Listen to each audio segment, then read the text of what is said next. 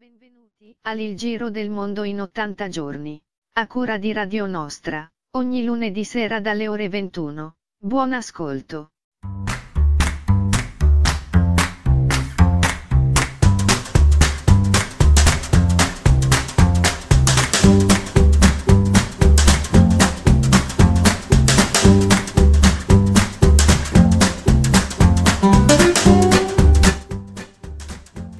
Bene, eccoci qui, buonasera a tutti, quarta puntata del Giro del Mondo in 80 giorni, terza serie.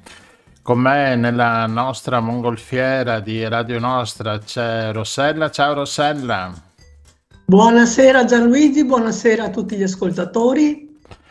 Bene, oggi giriamo qua vicino, oggi stiamo più o meno nei, pressi della nostra regione. Sì, non ti sento Rossella. Andiamo col primo brano, poi, part- poi abbiamo già l'ospite in attesa, andiamo subito dopo con l'ospite. Esci tutte le sere Galileo.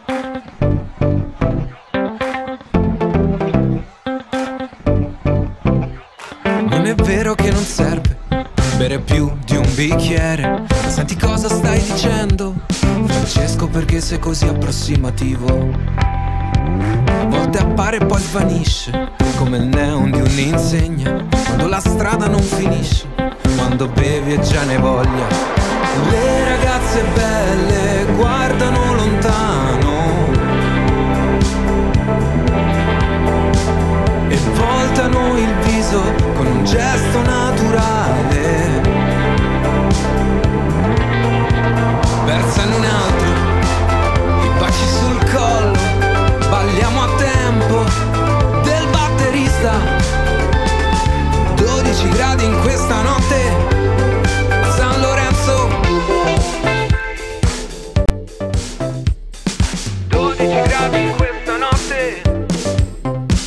Nel bel mezzo di un approccio ci ferma un mago africano che con i braccialetti in mano mi dice cos'altro ti serve per essere felice Cos'altro ti serve per essere felice? Un ubriaco fa un commento sul tuo bel culo. Se la ride non gli importa perché è la verità. Le ragazze belle guardano lontano. E voltano il viso con un gesto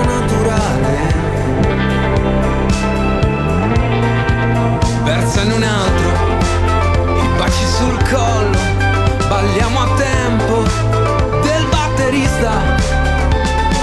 12 gradi in questa notte a San Lorenzo. 12 gradi in questa notte. Le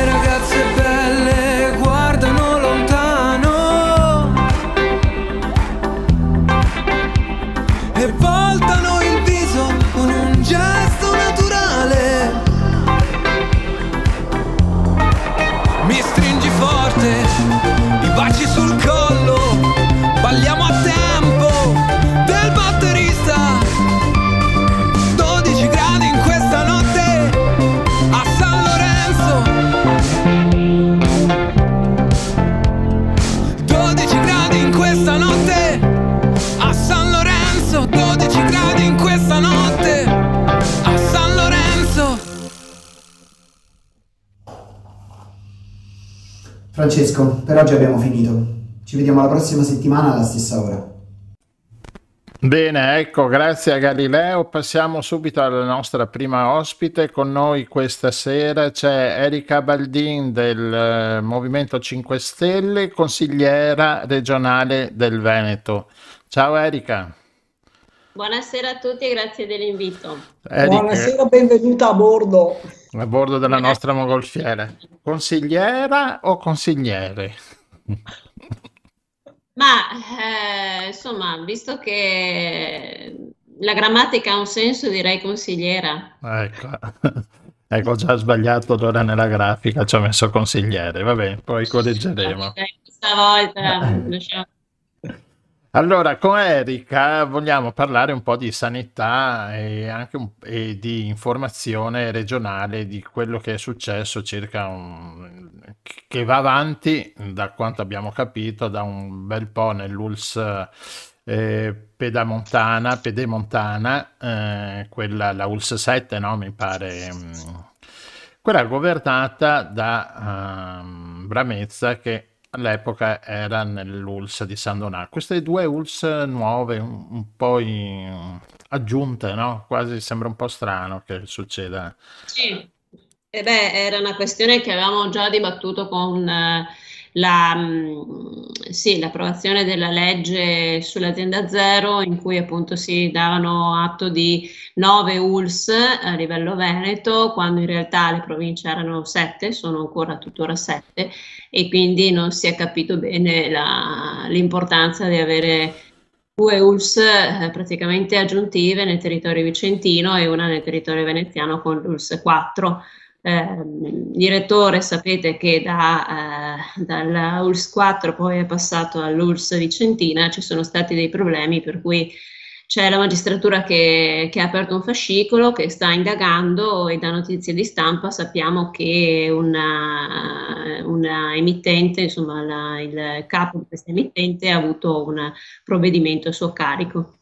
Ecco, questa mm, cosa succedeva? Succedeva che c'erano vari servizi, quasi uno al giorno, diceva il direttore della- della- dell'ULS, quasi ogni giorno contro l'ULS, la, l'ULS 7, appunto, su mm, male, mal lavoro, insomma, denigravano spesso questi articoli sul lavoro che faceva il dirigente ehm, dell'ULS.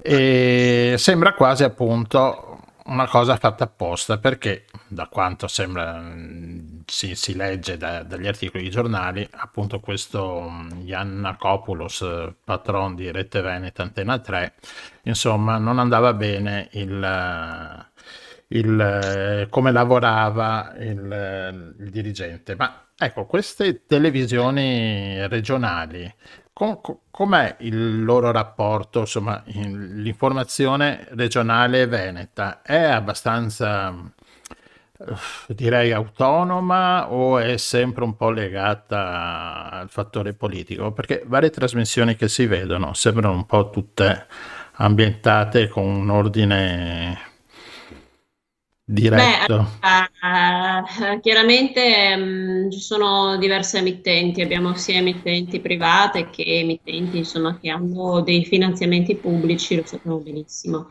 Detto questo, rimane fermo, a, a parer mio, un principio che deve essere assolutamente scolpito nella pietra, ovvero l'assoluta autonomia eh, della politica eh, e de- dell'amministrazione dalla stampa o dagli altri mezzi di informazione.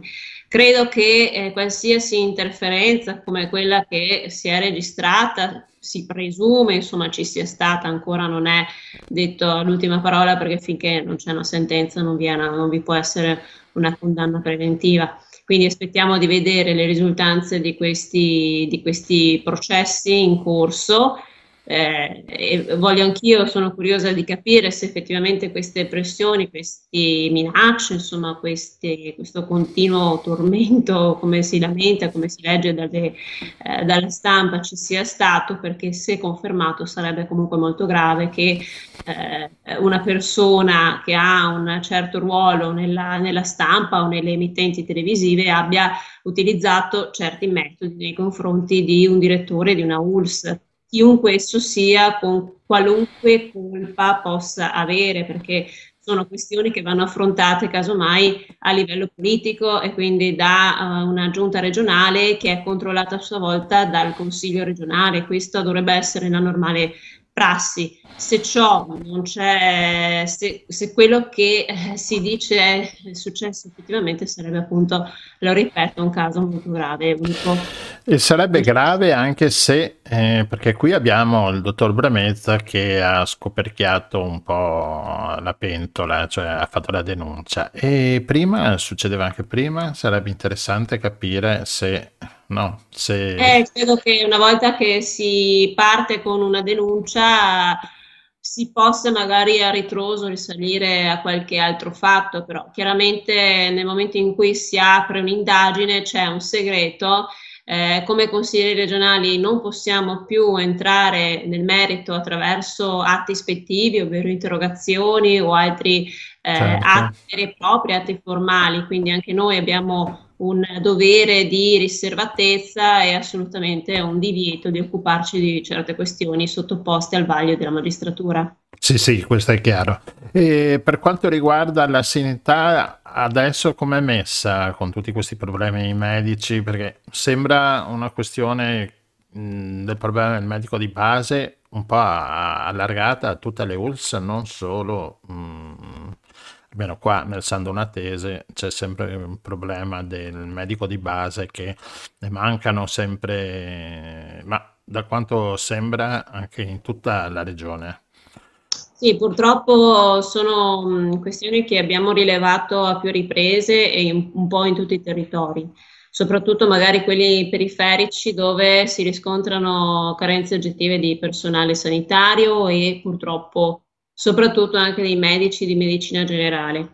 Si calcola che nel prossimo futuro la situazione potrebbe peggiorare a dismisura, quindi bisognerà trovare un modo per eh, fare, fare appunto in modo che le persone abbiano a disposizione un medico di medicina generale.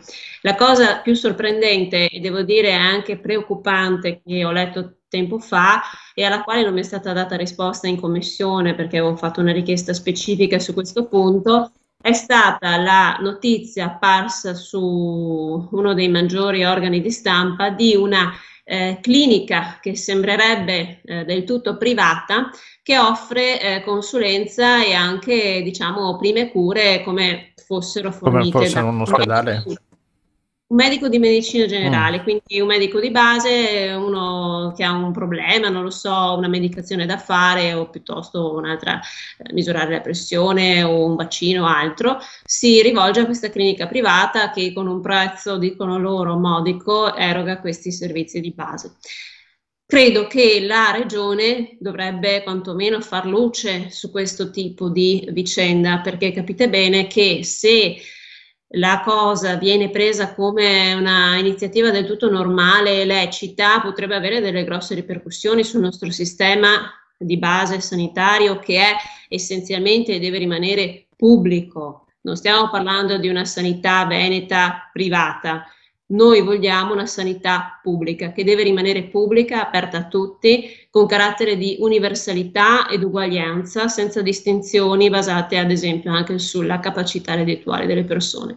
Quindi eh, dal mio punto di vista, al di là di tutti i problemi di organico che sappiamo, sappiamo benissimo, forse sono irrisolvibili nel, medio, nel breve nel medio termine, perché chiaramente per formare un medico nuovo servono anni di studio e poi di esperienza, quindi non mi sto rivolgendo soltanto alla categoria dei medici, ma anche di tutto il personale, chiaramente infermieri, OS, quant'altro, medici specializzati poi che sono ancora eh, più difficili da trovare. Detto questo, dobbiamo pensare a, far, eh, a trovare un modo per far rinnamorare il personale della sanità pubblica, perché vedete bene il problema di oggi è che il personale pubblico scappa dalla sanità pubblica perché il privato offre condizioni migliori dal punto di vista lavorativo e eh, assolutamente dal punto di vista economico. Se parlate con un giovane medico, la sua ambizione non è quella di andare in un ospedale pubblico, ma in una clinica privata. Ma in effetti il discorso degli incentivi anche nelle località no, un po' difficili da raggiungere, che sono sempre un po' ostiche sia per per chi ci lavora, per il medico che preferisce ovviamente un, una zona più tranquilla, più semplice.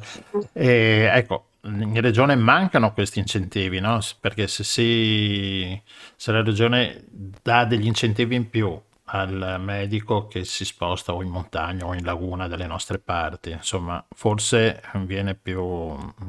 Allora, bisogna dire la verità, ad esempio l'ULS 1 quella Dolomiti, per capirci, Bellunese, zona di alta montagna, mette a disposizione addirittura vitto e alloggio gratuito per i medici. Quindi credo che, questa sia una grande risorsa messa a disposizione, ma pur tuttavia ehm, personale che voglia andare lì se ne trova poco, ecco, c'è da dire questo.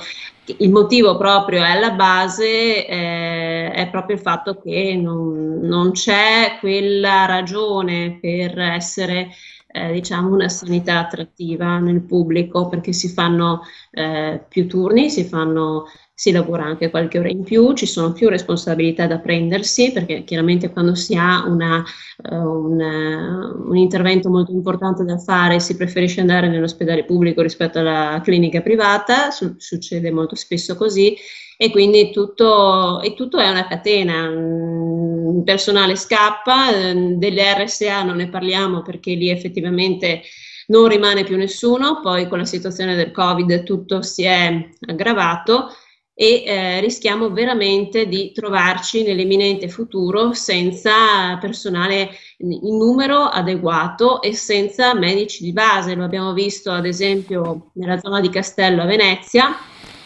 noi che magari siamo più vicini all'area veneziana, lo abbiamo, lo abbiamo, visto, abbiamo notato insomma, che si sono creati dei, dei, comitati, delle associazioni di cittadini residenti nella zona di Castello che hanno fatto delle manifestazioni in piazza per richiedere un loro diritto, nulla in più di ciò che è previsto dalla Costituzione e eh, solo con la manifestazione hanno ottenuto che un altro medico di base arrivasse qualche ora nella zona di Castello credo che non bisognerebbe arrivare a tanto per pretendere, ma neanche per pretendere, per chiedere ciò che è, ripeto, un esclusivo diritto delle persone. Ma questi medici, cioè non ci sono proprio fisicamente, cioè abbiamo un numero inferiore di medici che escono dalle università, cioè non c'è stato un, un buon rapporto tra iscrizioni, non so, tra, tra l'università con dopo il mondo del lavoro?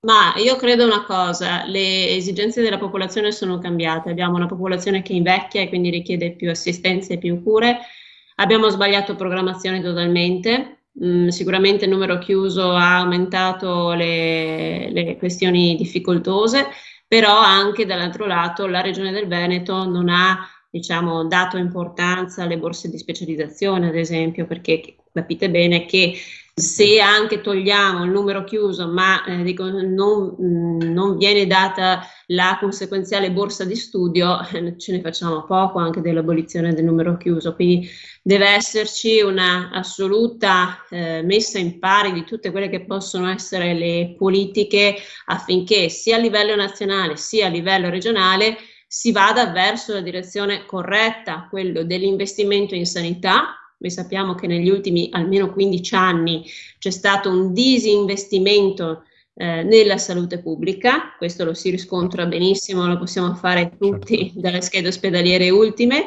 in cui sono stati tagliati i posti letto nel pubblico e sono stati aumentati i posti letto nel privato convenzionato, accreditato, e questi sono chiari segnali di ospedali che cedono il posto ai primariati in favore di altri, tutto viene accentrato verso l'hub provinciale, che per il nostro caso è quello di Mestre, all'Angelo, che apro una parentesi, ci è costato un bel po' di soldini legati alla presenza del project financing, e gli ospedali minori, come può essere ad esempio Jesolo, vengono depauperati di servizi, di personale, non si sa poi a quale, a quale altra sorte siano destinati. E adesso con questo nuovo governo, con le nuove, cioè, uh, l'autonomia che si chiede, no? il discorso della sanità è, è ad ambito è regionale, c'è la possibilità di migliorare oppure um, andiamo un po' all'indietro? Cioè, lo vedremo? Ah, eh, io penso che eh, bisogna capire come questa autonomia verrà attuata, se verrà attuata perché se ne parla da tanti anni. E mm, mi pare che anche a livello politico tra la maggioranza stessa vi siano diversità di vedute, diciamo così. Se pensiamo a un'idea di eh, autonomia eh, alla, alla ZAIA, 23 materie sono quelle che spettano di diritto al Veneto, ma se parliamo con qualche altro leghista, magari dalla parte più lombarda, quella che, eh, se, che va per la maggiore, diciamo, c'è un'altra idea di autonomia, ovvero un qualcosa che va per, per gradi, quindi non tutte le 23 materie, ma un po' per volta, un po' per gradi. Ed è quello che effettivamente si diceva anche qualche tempo fa, ancora con la scorsa legislatura, lo ricordo benissimo questa, questa discussione all'interno del Consiglio regionale quando si è appunto approvato il referendum che poi ha visto comunque una grandissima percentuale di votanti per l'autonomia, ma eh, ripeto, ci sono modi e modi per attuarla e quindi sono curiosa di vedere cosa, cosa arriverà prima eh, al Consiglio dei Ministri e poi cosa verrà approvato in seguito. Eh, chiaramente poi ci sono delle intese che vanno fatte a livello di singola regione e l'idea principe è che vi sia una linea comune a tutte le regioni. Quindi anche dal punto di vista della spesa storica, dei costi standard, ci possono essere delle novità impreviste perché ce l'hanno raccontata fino a ieri in un modo, oggi che la Lega governa con Fratelli d'Italia si parla di, di altro o di un altro modo di intendere l'autonomia. Quindi credo che questo si possa risolvere in un grande boomerang anche per la figura di, del presidente Zaia. Uh-huh. Va bene Erika, vediamo un po' come, come tira il vento, intanto col nostro vento qua è stabile, la nostra mongolfiera è abbastanza ferma, quindi puoi scendere anche senza tante difficoltà, ti facciamo scendere e tornare al tuo lavoro. Grazie Erika. Grazie a voi. Ciao, grazie. grazie. grazie a tutti.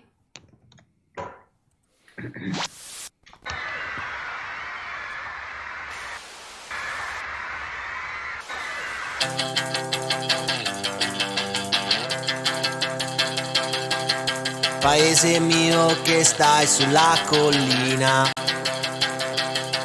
disteso come un vecchio addormentato. La noia, l'abbandono, niente, so la tua malattia. Paese mio, ti lascio, io vado via.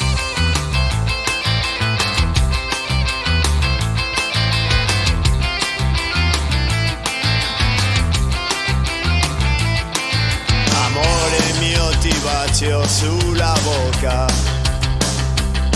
che fu la fonte del mio primo amore. Ti do l'appuntamento come quando non lo so, ma so soltanto che ritornerò. Che sarà?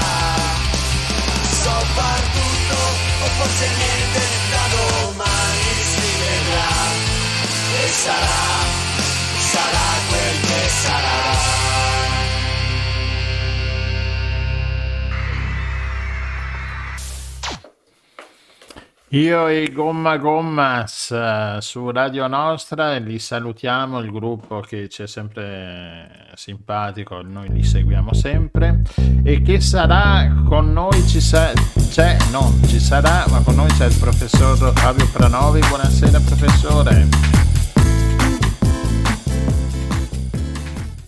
che sarà con questo clima, professore? È arrivato il momento di uscire dall'idea del che sarà eh, declinato al futuro e di cominciare a guardare quello che sta succedendo, diciamo, perché direi che gli ultimi 11 mesi eh, ci hanno mostrato che siamo dentro totalmente alla, alla crisi climatica in qualche modo.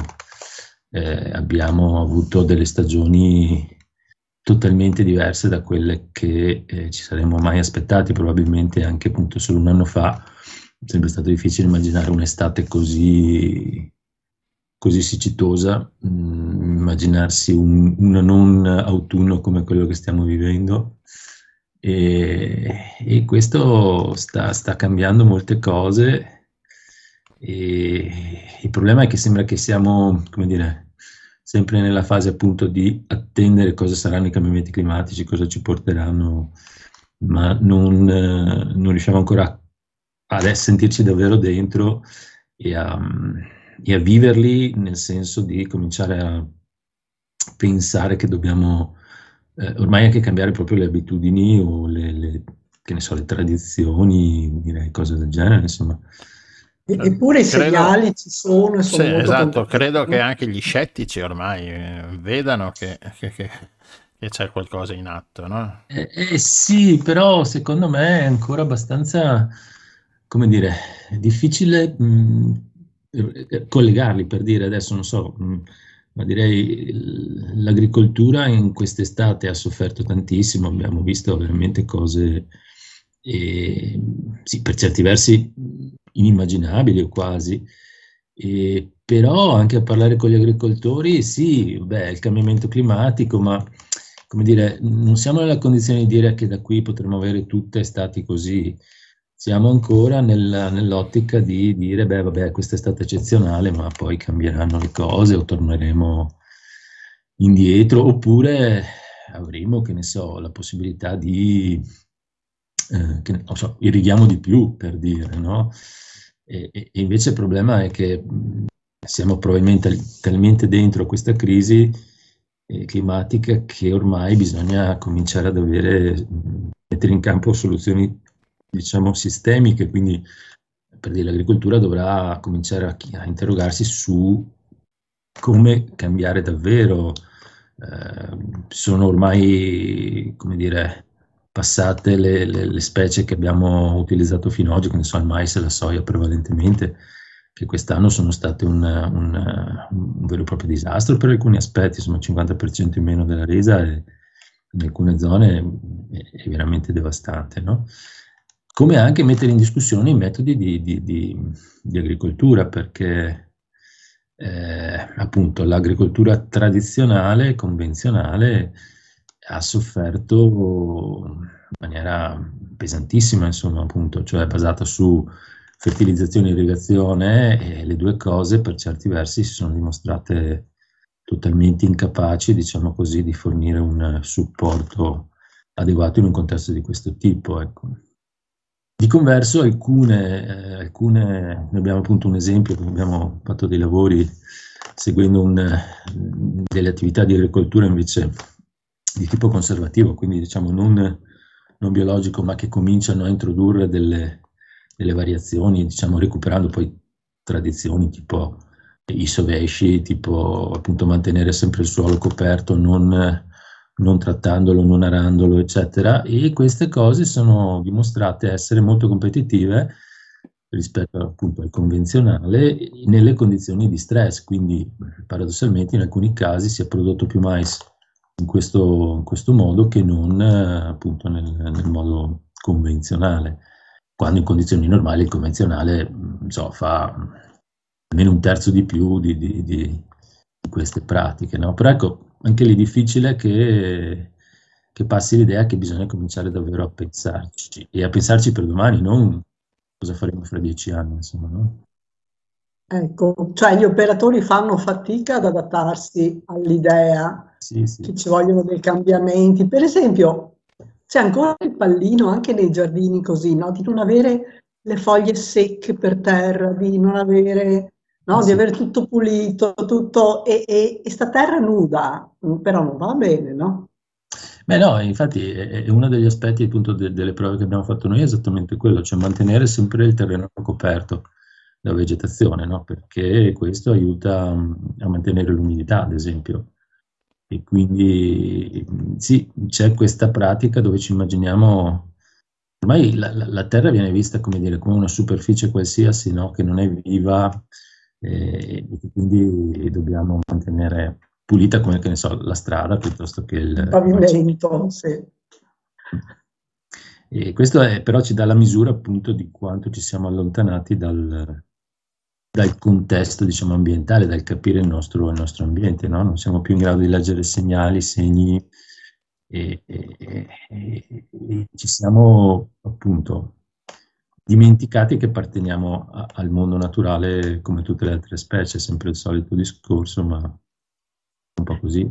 E, ci sono anche dei cambiamenti che possono riguardare alcuni, alcune coltivazioni più adatte a un clima che effettivamente in alcune aree è quasi, non dico eh, desertico, ma insomma, assurdo ah, sì, sì, sì, sicuramente, nel senso che appunto anche lì eh, bisognerebbe eh, cominciare a guardare e a capire eh, cosa possiamo recuperare, ad esempio, da, non so, 50 anni fa, insomma, ad esempio una delle, delle cose che, che si, si, possono immaginare è intanto appunto reintrodurre le rotazioni delle culture, no? per cui eh, non avere sempre le due o tre cose, ma cominciare a ruotare un po'. Eh, ad esempio una cultura che è stata dimenticata, di cui però c'era una grossissima tradizione in Italia, era la canapa, no? eh, che ha appunto una serie di utilizzi, non ultimo appunto quella diciamo terapeutica, che ha tutta una serie di problemi, e che però era um, appunto una cultura che si, si prestava molto bene alle varie tipologie anche di clima in Italia, quindi eh, cultura robusta, cultura che aveva la possibilità, però adesso pensare di poter, come dire, consigliare un, un agricoltore di mettersi a fare canapa per una qualche eh, diciamo, attività poi di trasformazione e non, l'agricoltore non sa chi venderla sostanzialmente, no? Eh, perché si è persa anche proprio la filiera dopo. Esattamente, ci sono un paio di consorzi in Italia che cercano di recuperarli, però appunto il processo è lento e, e poi l'agricoltore deve fare sempre fare i conti con, con il fine anno di, di, di sopravvivere, insomma, no? quindi um, e quindi sì, c'è, c'è tutto questo, questo, meccanismo assolutamente paradossale per certi versi. L'agricoltura ormai è veramente in un contesto che poi è simile a quello della pesca anche per certi versi, cioè eh, dipende dai sussidi in pratica e, e ormai appunto soggetto a una meccanizzazione spinta che, che, che, che produce tutta una serie di, di, di fenomeni collaterali anche abbastanza pesanti, e, e, però in primis credo che sia un po' che l'agricoltore si è staccato dal, dalla terra, cioè non, non, la percepisce più come so, la percepivano i nostri nonni, come qualcosa di vivo e con cui bisognava avere un rapporto, una relazione, no? Certo. Eh, basta solo pensare che non so chi, chi opera diciamo, a livello appunto agricolo eh, si chiude dentro un trattore che ha l'aria condizionata e, e, e, no, e, può, in qualche modo leggevo l'altro giorno su un articolo dove appunto ci sono alcune ipotesi dove si potrà fare anche agricoltura eh, in zone che diventeranno sempre più calde proprio perché comunque sono, si utilizzano mezzi, che hanno l'aria condizionata, che è paradossale, no? Non, sì, assolutamente. Non cioè, in effetti cioè, l'agricoltura contribuisce al, al, cambiamento climatico e a sua volta ne subisce gli effetti, no? cioè, esatto. è, è un cane che si morde la coda.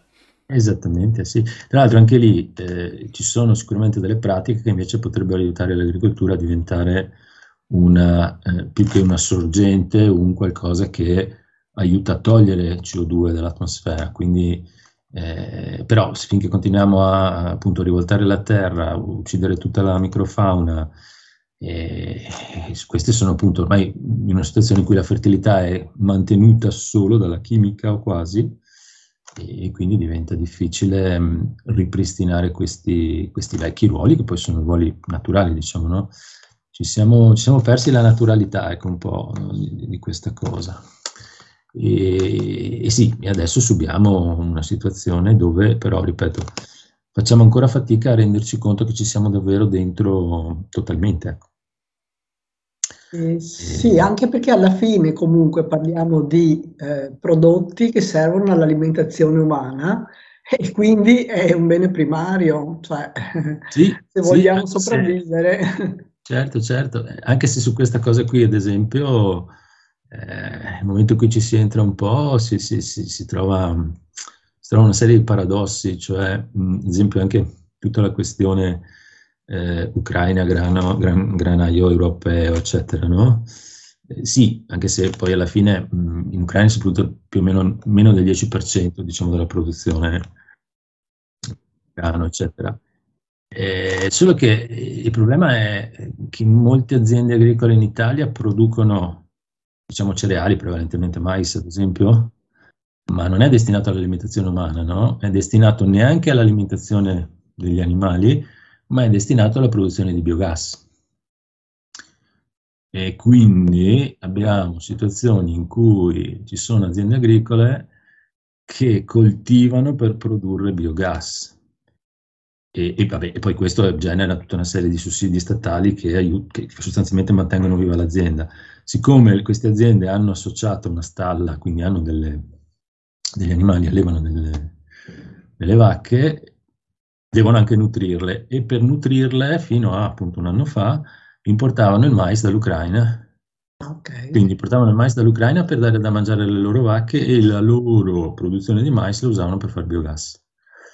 Che poi va benissimo biogas, no? Bio. Eh, sì, sì, ah, perfetto. Soltanto che appunto è, è, la tipica cosa che succede, cioè ci siamo inventati una funzione nuova per dei prodotti agricoli, in questo caso, come poi succedeva, succede per i prodotti anche ittici, che in realtà eh, tolgono eh, diciamo, pro, proteine dal mercato. No? Potremmo mangiarlo, invece di mangiarlo, il pesce lo trasformiamo in salmone, perdendone un sacco per dire le acciughe, e, e il mais lo trasformiamo in biogas, voglio dire.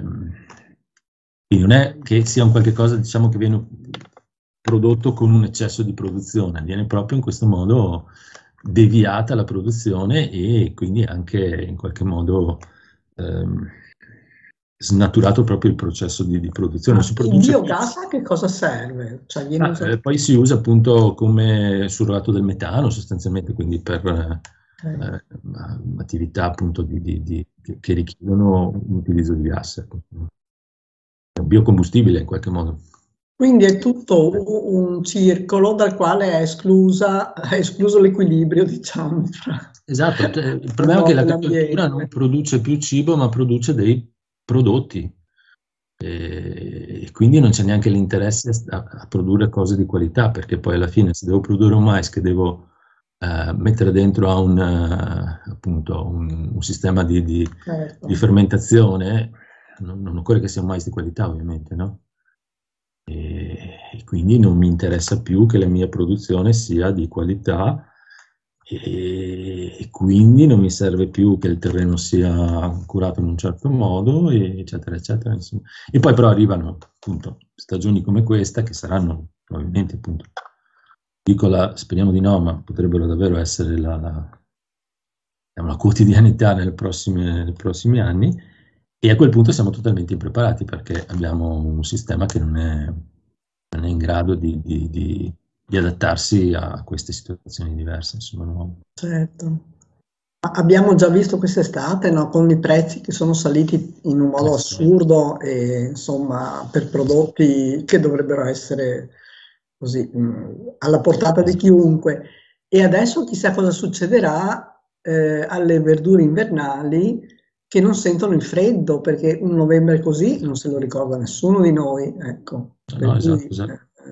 Infatti adesso c'è tutto il problema delle culture, quelle vernine, che hanno bisogno del freddo, quindi tutti i cereali dal, dal frumento all'orzo che hanno bisogno di, di, di, appunto, di, una stagione fredda adesso, avrebbero bisogno di bloccarsi un po' nella crescita. E d'altra parte, appunto, le piante stanno perdendo le foglie, ma sono praticamente foglie verdi. Non, sì. non c'è più neanche perché non è arrivato il segnale del freddo, è arrivato il segnale, diciamo così, del fotoperiodo che è cambiato, quindi poca luce nelle 24 ore, quindi c'è un segnale che viene colto come eh, il segnale che bisogna prepararsi all'inverno, diciamo, ma non c'è l'altro segnale importante che è quello dell'abbassamento della temperatura, che è quello che prepara appunto, cui la pianta si prepara estraendo tutte le, eh, dalle foglie tutte le sostanze che mh, può in modo tale da reintegrarle senza perderle e poi perde la foglia, diciamo, no? invece la foglia cade perché appunto è arrivato il momento che, che faccia così, ma non è, diciamo, la pianta non è pronta a perderle. E quindi cioè, i problemi che può, può, avere la pianta, visto che non si prepara... Ah, non, non, non, si sa, nel senso che probabilmente sicuramente, diciamo, perde più energia di quella che, di quella mm. che dovrebbe, perché appunto reintegrare una serie di pigmenti che sono costosi dal punto di vista energetico nella produzione è un, è un problema, quindi poi la prossima primavera dovrà dare più fondo alle, alle riserve energetiche per ricreare queste, tutte queste molecole ex novo.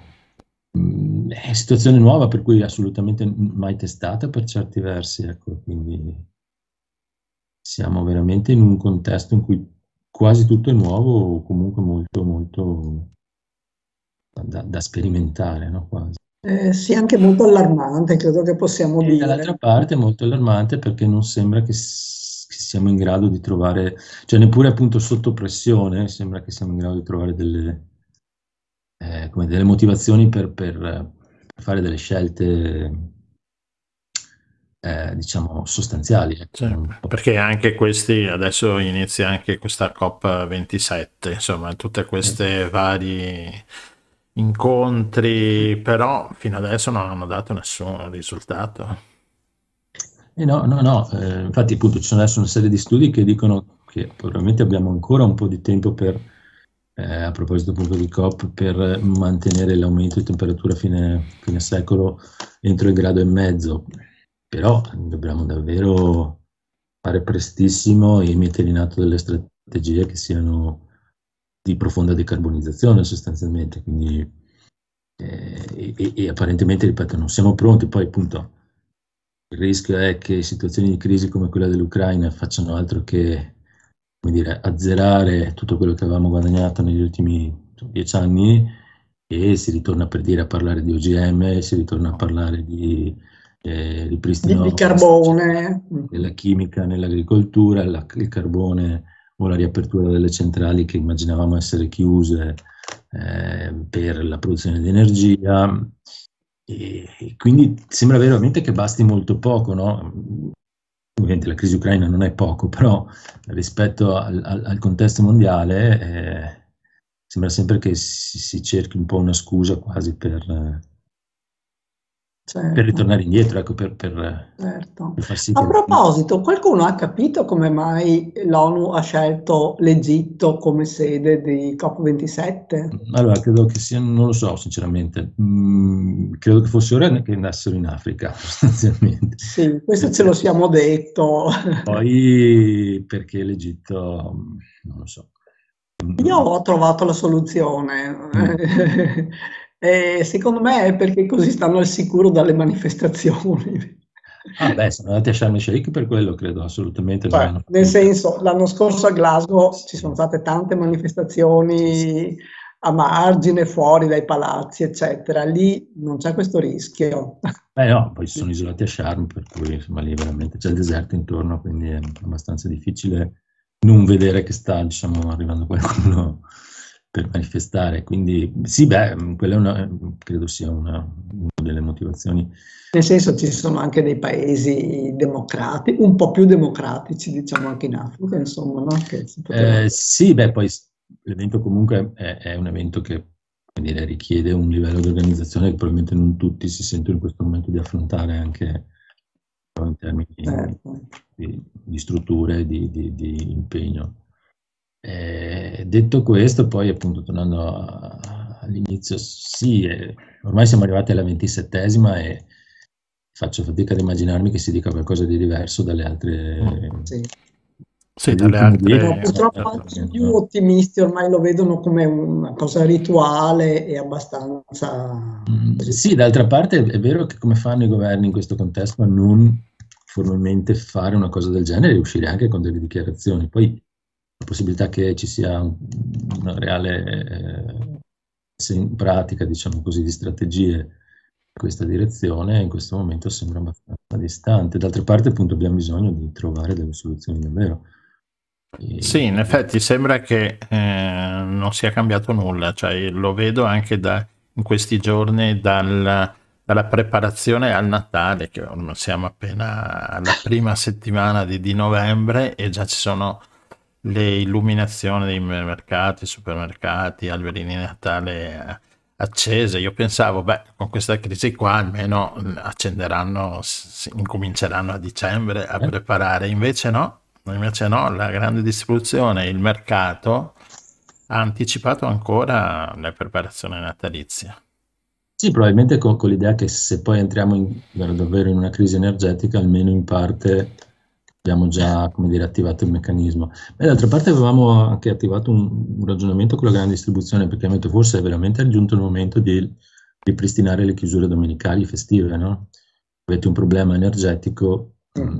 riducete di un giorno la chiusura, ci guadagnate. Eh, ma no, eh, perché adesso sembra che la domenica sia il giorno preferito per fare la... non è più il sabato, ma ci siamo talmente abituati che sembra che le persone ormai vadano a fare la spesa la domenica. La domenica come divertimento, no. dopo una settimana di lavoro. Che sia, esatto, che sia il giorno più, più, gettonato per andare a fare la spesa nei, nei grandi... Ma anche cose elementari tipo tenere le porte chiuse, ecco questo è uno dei miei pallini. No? E con le bollette salatissime dico finalmente chiuderanno le porte. Invece gelo d'estate che esce sulla strada e un caldo assurdo d'inverno che esce sulla strada. E... E torniamo però al discorso di prima, dove sembra difficile, no? anche in un contesto estremamente critico, immaginarsi che qualsiasi cosa può contribuire in maniera positiva o negativa alla crisi stessa. Ecco. Ah sì, sì, è vero. Vabbè, sembra un po' no, la rana nell'acqua calda che sì, fanno sì, bollire sì. il discorso dell'abolizione dell'acqua un po' alla volta. Dopo la soluzione a questo punto davvero è probabilmente anche quella di muovere, muovere dal basso, quindi fare, fare una serie di, di, fare il possibile, ma auto-organizzandosi in maniera appunto dal basso e poi cercando di fare in modo che questo stimoli anche decisioni. Perché... No, ma scelte individuali, insomma, insomma, noi ne conosciamo molte persone che stanno facendo scelte individuali, così, da, da, di attenzione su, su, tanti versanti. Il problema è che non è sufficiente. Cioè, eh... No, certo, però anche lì probabilmente esiste c'è la necessità ormai di cominciare a, a collegarle tutte queste scelte individuali, no? Perché cominciano a diventare qualcosa di più che una, vabbè, una singola persona, ma anche un singolo gruppo di persone, no? Ehm, e immaginarsi appunto un qualche cosa che possa veramente far cambiare. Tornando al discorso dell'agricoltura, giusto per, per forse per chiudere, ma ehm, c'è stato fatto un lavoro eccezionale dei gruppi d'acquisto no, solidali che hanno in qualche modo lavorato su chilometro zero, eccetera, eccetera.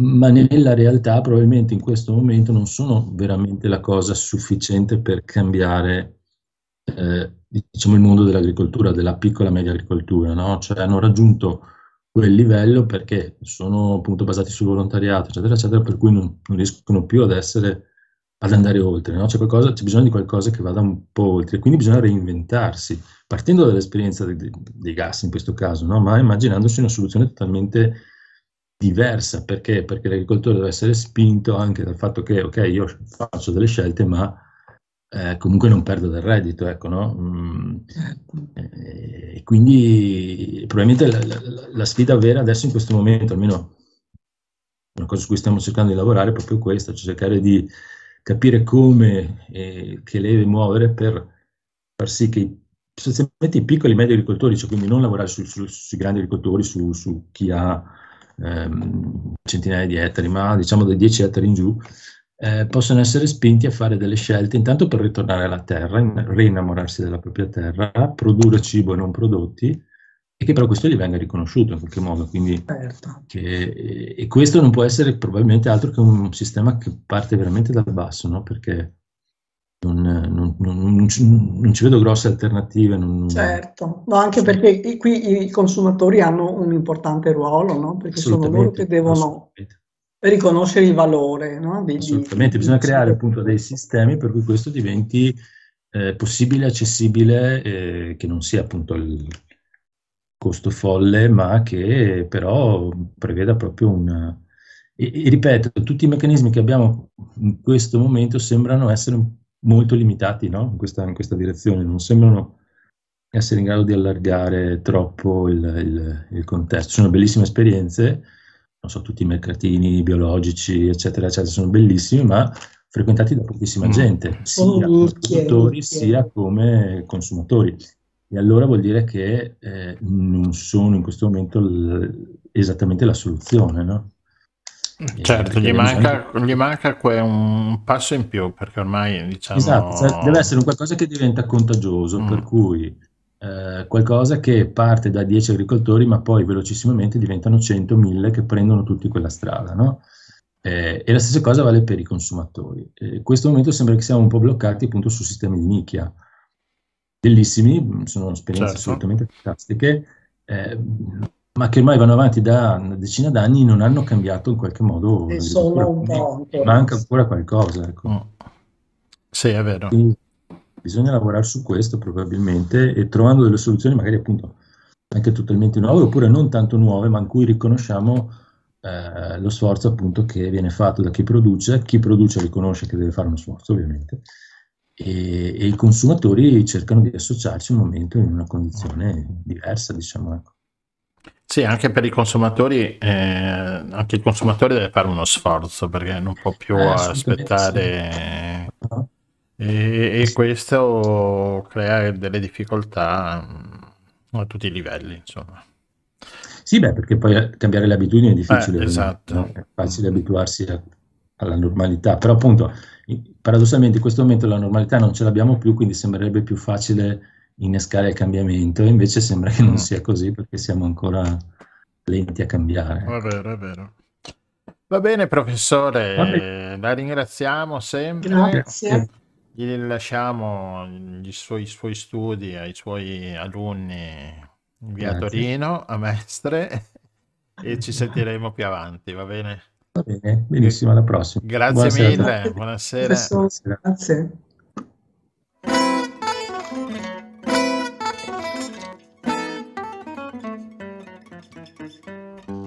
First you say you do, and then you don't. And then you say you will, and then you won't. You undecided now, so what are you gonna do? Now you want to play, and then it's no. And when you say you stay, that's when you go. You're undecided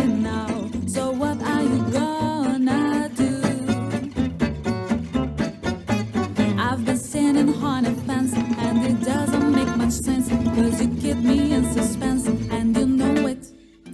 Then you promise to return. When you don't I really burn. Well I guess I'll never learn and I show it. If you got a heart and if you're kind Then don't keep us apart. Make up your mind You're undecided now So what are you gonna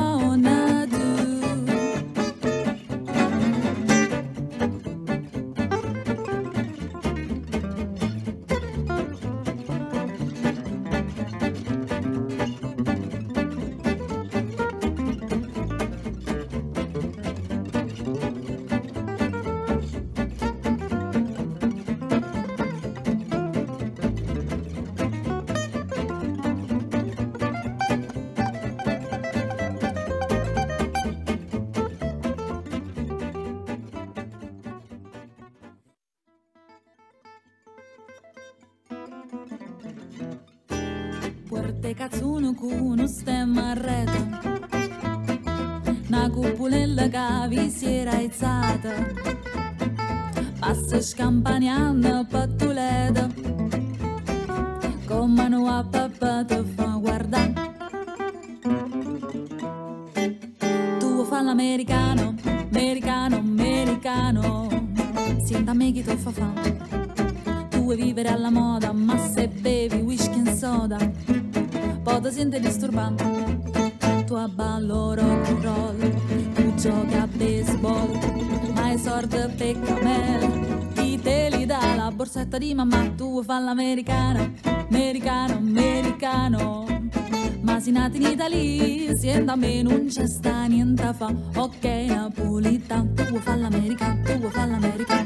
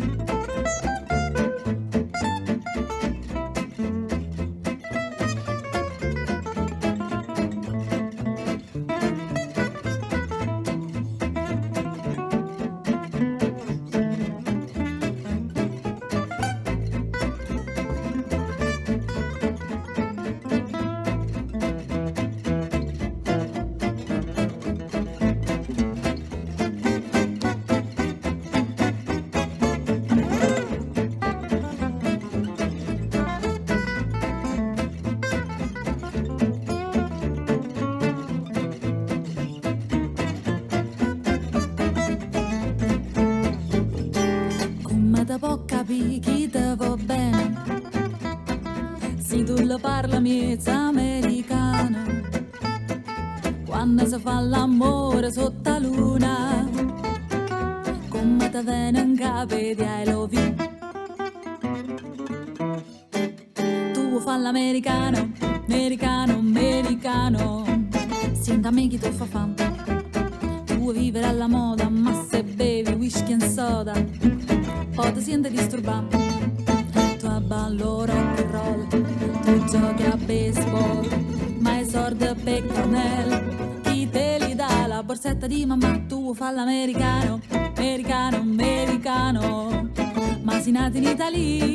Italia, senta a me non c'è sta niente a fa, ok napolitano, tu vuoi fa l'americano, tu vuoi fa l'americano. Whisky and soda rock and roll, whisky and soda rock and roll, whisky and soda e rock and roll, whisky and soda rock and roll, whisky and soda rock and roll.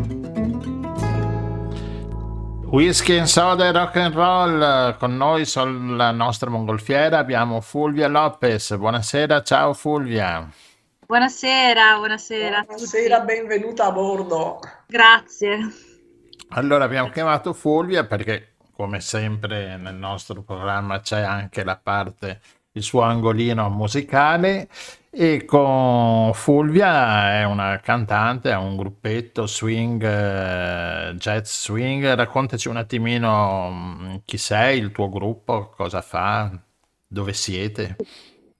Sì, allora noi siamo mm, a Padova e dintorni, e siamo molto appassionati di, di jazz, di swing e quindi abbiamo messo in piedi questo progetto che si chiama The Swinging Peppers, quindi peperoncini swing.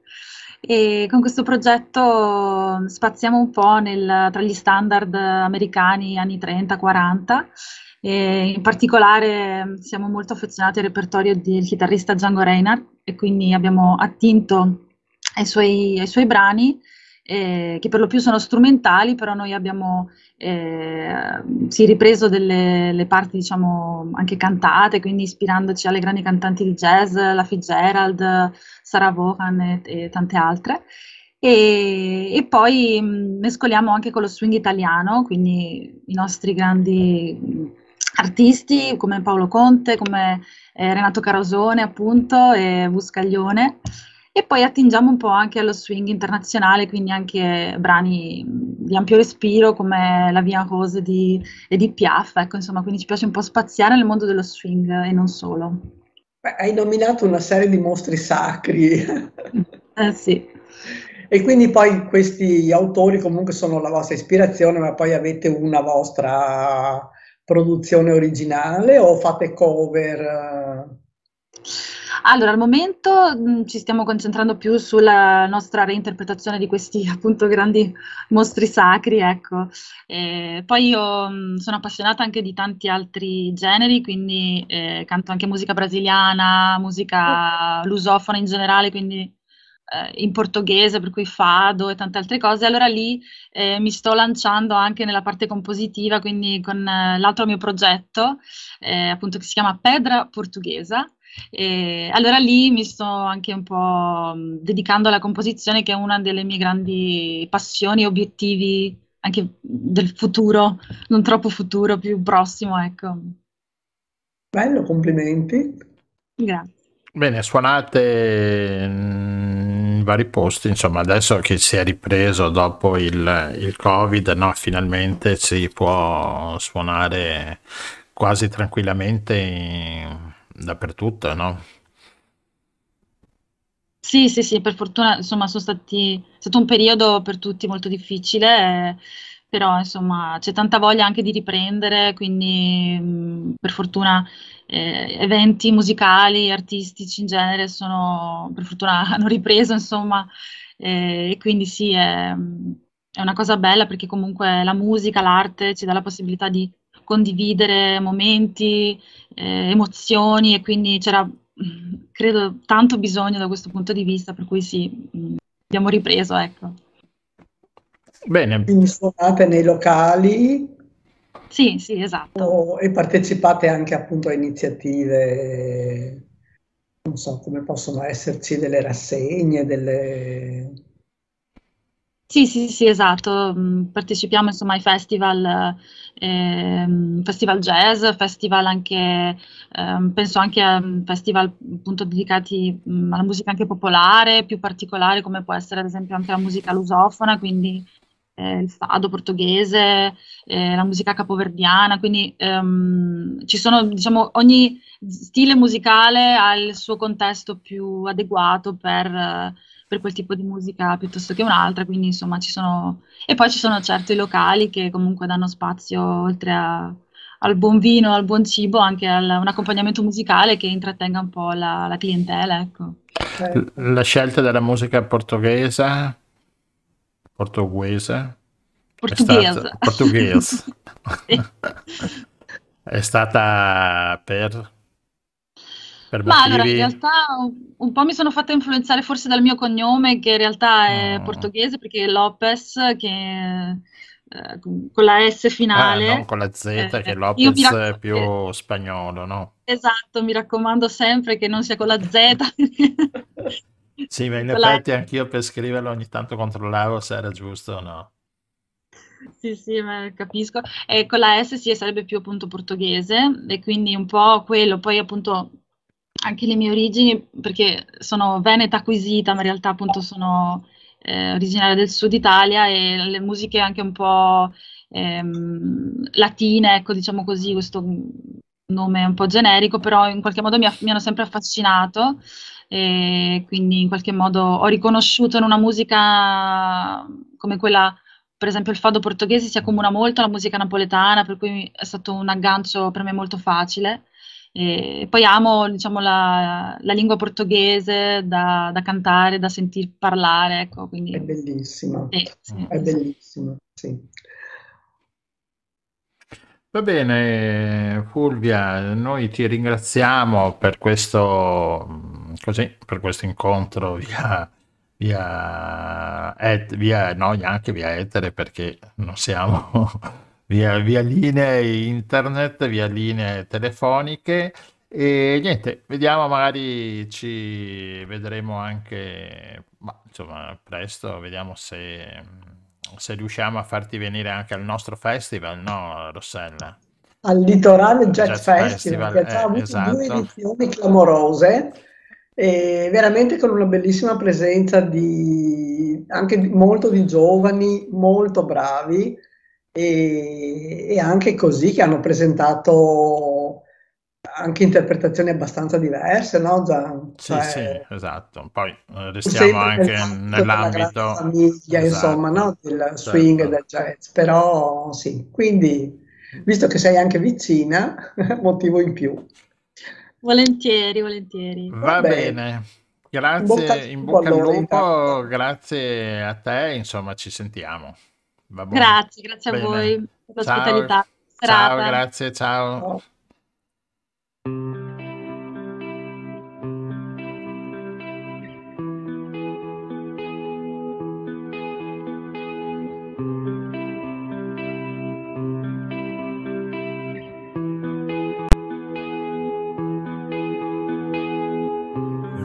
Rileggendo una lettera dimenticata,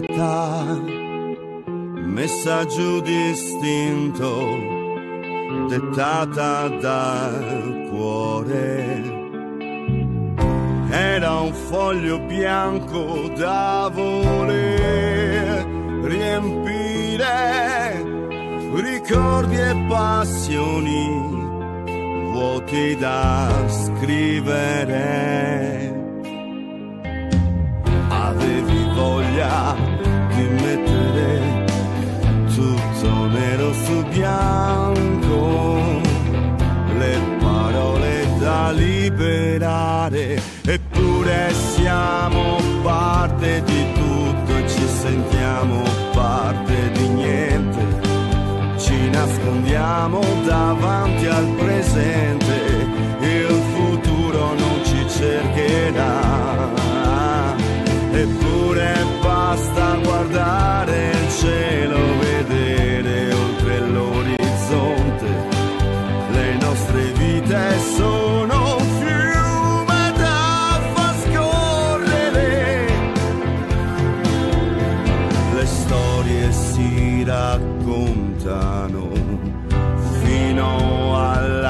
fine, lasciando che viaggino dentro l'anima. Complici degli eventi segnati da ciò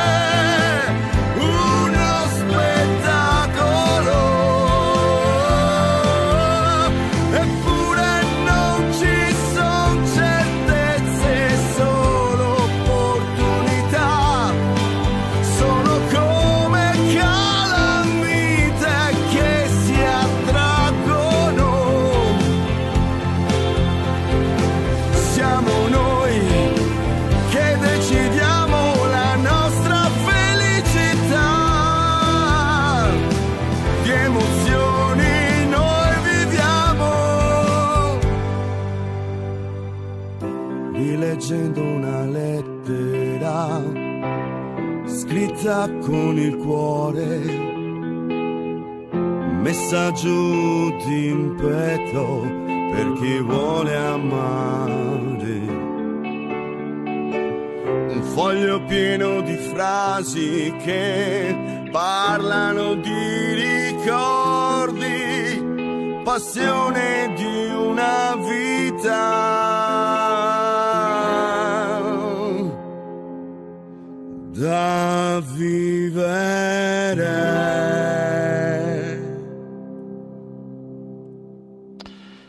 Eccoci qua, tornati nuovamente in studio sulla nostra mongolfiera. Passiamo subito al eh, nostro quarto ospite. Un attimino che cerco, eccolo qua, che si è. eh, eh, perché io ho tanti tastini da premere.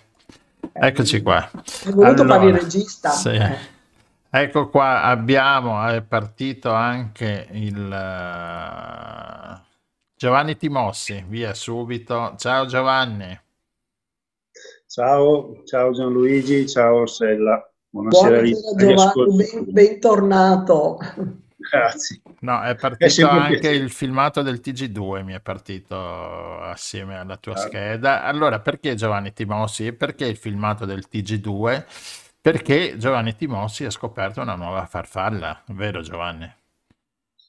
Diciamo che tecnicamente è una nuova falena, e se vogliamo dire una farfalla Vabbè, notturna, così diciamo- ci mettiamo tutti d'accordo. Ecco, una farfalla notturna. Esatto, però sì, il termine corretto è falena, insomma. Sì, eh, c'è stata una, una- una certa diffusione grazie ovviamente al Parco Dolomiti Bellunesi, visto che eh, è stata scoperta all'interno del perimetro e dell'area protetta del Parco Nazionale, nella Busa delle Vette, che molte persone conoscono probabilmente eh, anche non solo i feltrini, perché siamo sopra Feltre, ehm, eh, a- sopra, vicino al rifugio dal, dal Piazza, che è proprio sopra il passo Croce Daune, però è una zona frequentata da moltissime persone, un po' di tutta anche provincia di Treviso, oltre che di Belluno. È stata data diffusione perché effettivamente era una notizia che ha una sua, è una notizia che ha una sua importanza.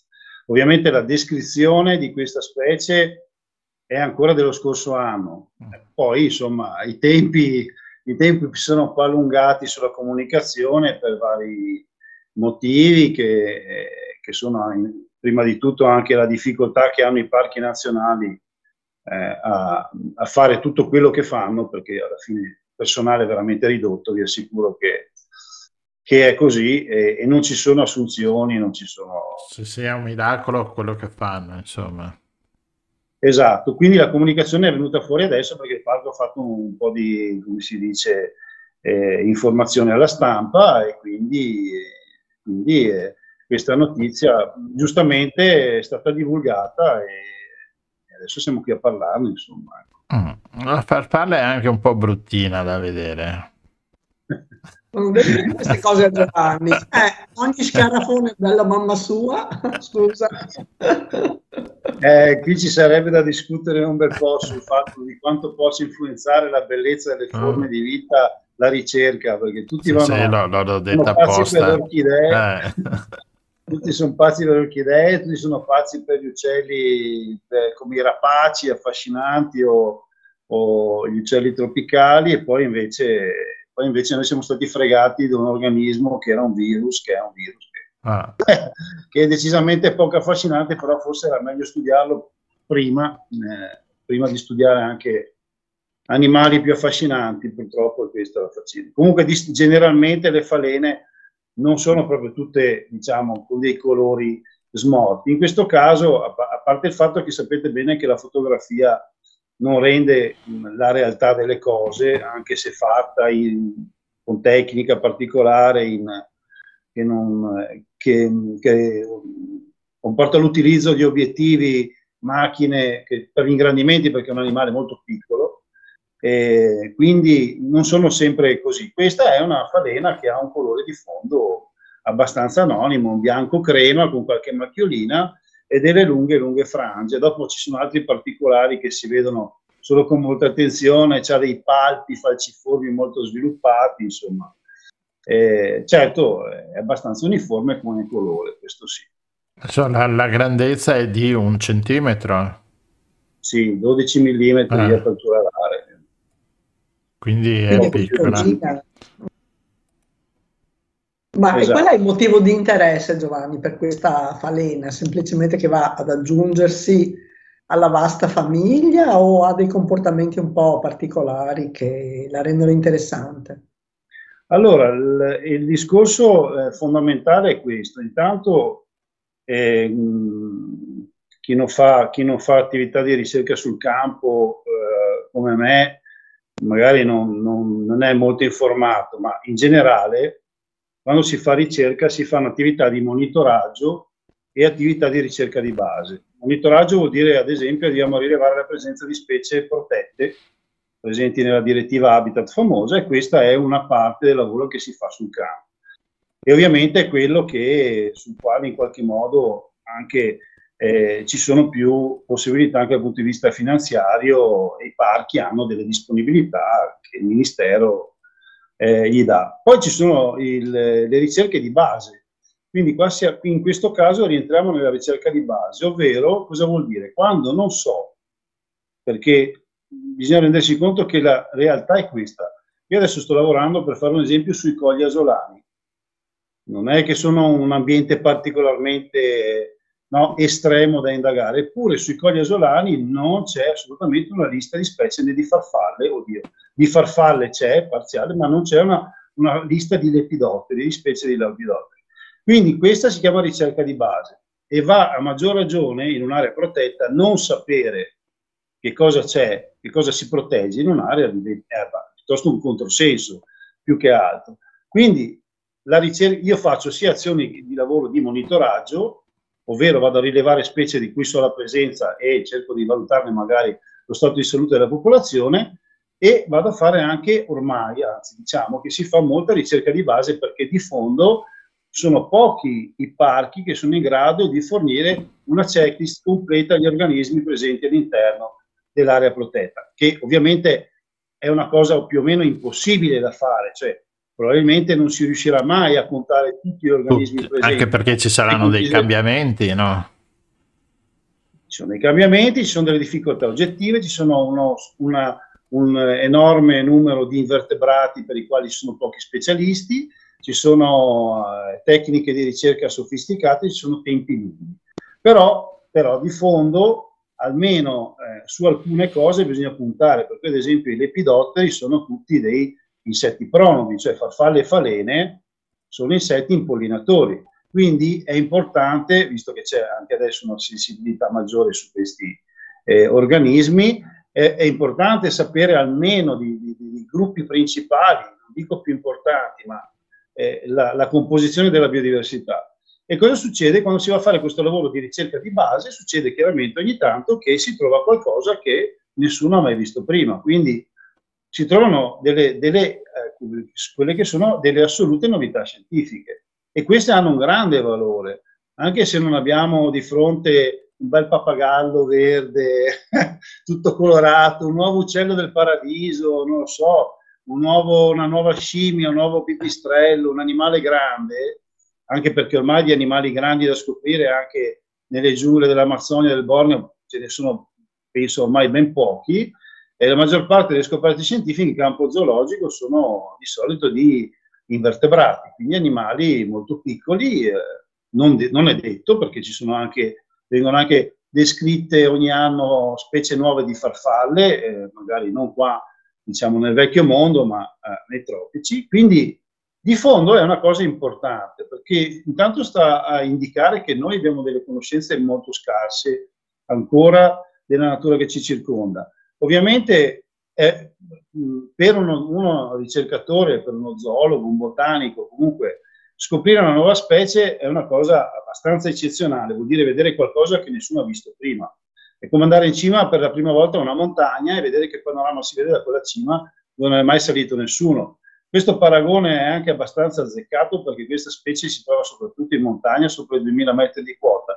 E questo però apre un panorama, cioè scoprire una specie, una specie nuova apre un panorama non dal punto di vista paesaggistico, ma dal punto di vista scientifico.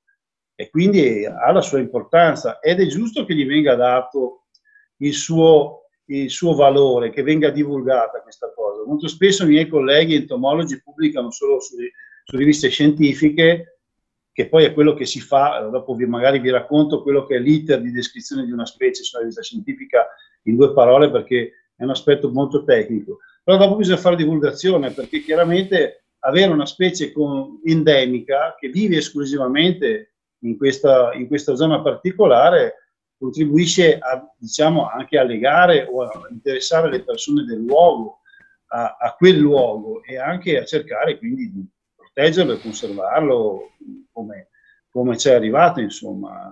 Ma tu ti sei accorto subito quando l'hai vista che era una specie nuova o hai dovuto pensarci e hai detto forse assomiglia a quest'altra, forse... no, non me ne sono accorto assolutamente, no. Io vi ho mandato qualche fotografia, ma principalmente se guardate anche quel filmato che è passato sulla RAI, ogni tanto passa qualche, c'è qualche immagine di quella che è la vita notturna che nessuno si aspetterebbe 2000 metri di quota di notte, quando si lavora in attrazione delle falene con delle luci a alta eh, proiezione di ultravioletti. Ecco, in realtà non te ne accorgi perché sono molto piccoli e tutto il lavoro di studio è fatto in laboratorio. No? Quindi quando, quando l'ho presa la prima volta non, non avevo assolutamente la percezione. Poi, quando si portano questi animali, perché purtroppo eh, devono essere studiati in laboratorio, essendo molto piccoli, il problema è semplicemente la grandezza di questi mm. organismi, eh, si parte con uno studio vero e proprio. Lo studio vero e proprio è piuttosto complesso, riguarda lo studio della parte della, dell'aspetto esteriore, poi lo studio degli organi interni e poi si passa alla genetica con DNA barcode, cosiddetto DNA mitocondriale, che si usa e che serve per avere, diciamo, un'ulteriore, un'ulteriore conferma del fatto che magari quella che si è trovata è una specie non descritta o mai descritta. Insomma. Insomma, e gli hai dato un nome, perché non abbiamo neanche ancora parlato del nome della fallina.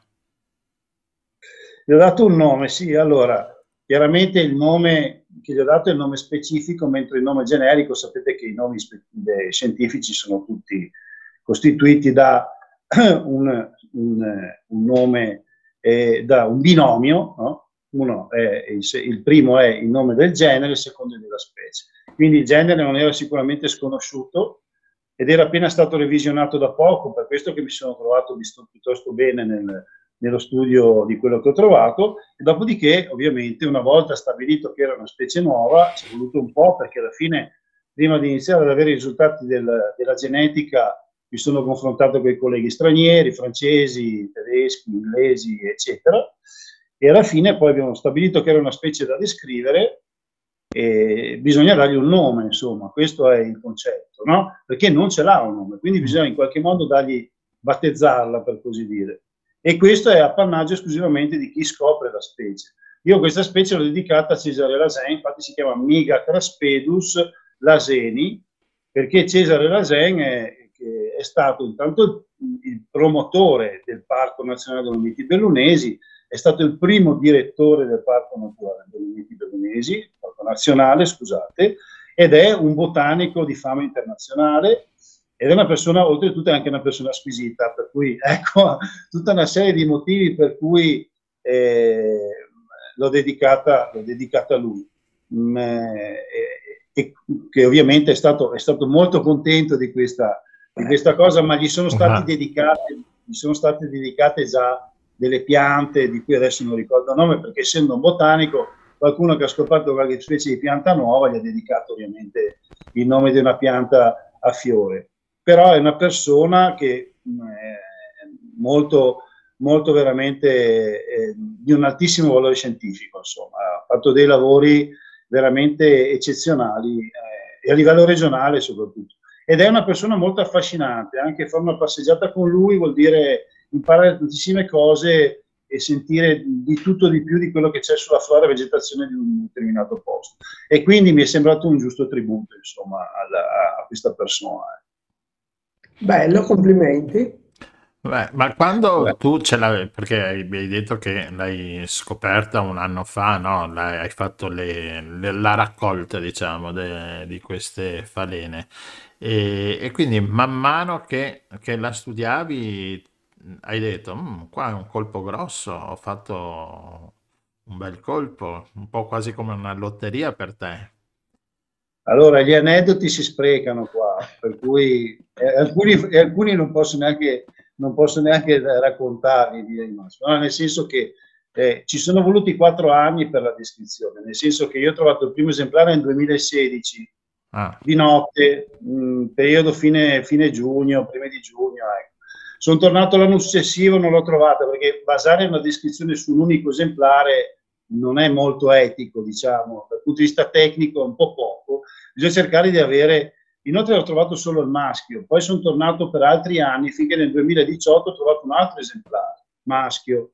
E alla fine, diciamo che intanto un po' prima di pubblicare la, la descrizione alla rivista scientifica ho chiesto in pratica per favore me la pubblicate perché dopo quattro anni ne ho solo due e io non so cosa dirvi. Cioè, ci ho provato, ve lo assicuro, ma non, ho, non, sono riuscito a trovarne di più e, e, oltretutto non ho trovato neanche la femmina, perché adesso arriveremo anche al punto un po' delle cose interessanti della vita di questi animali.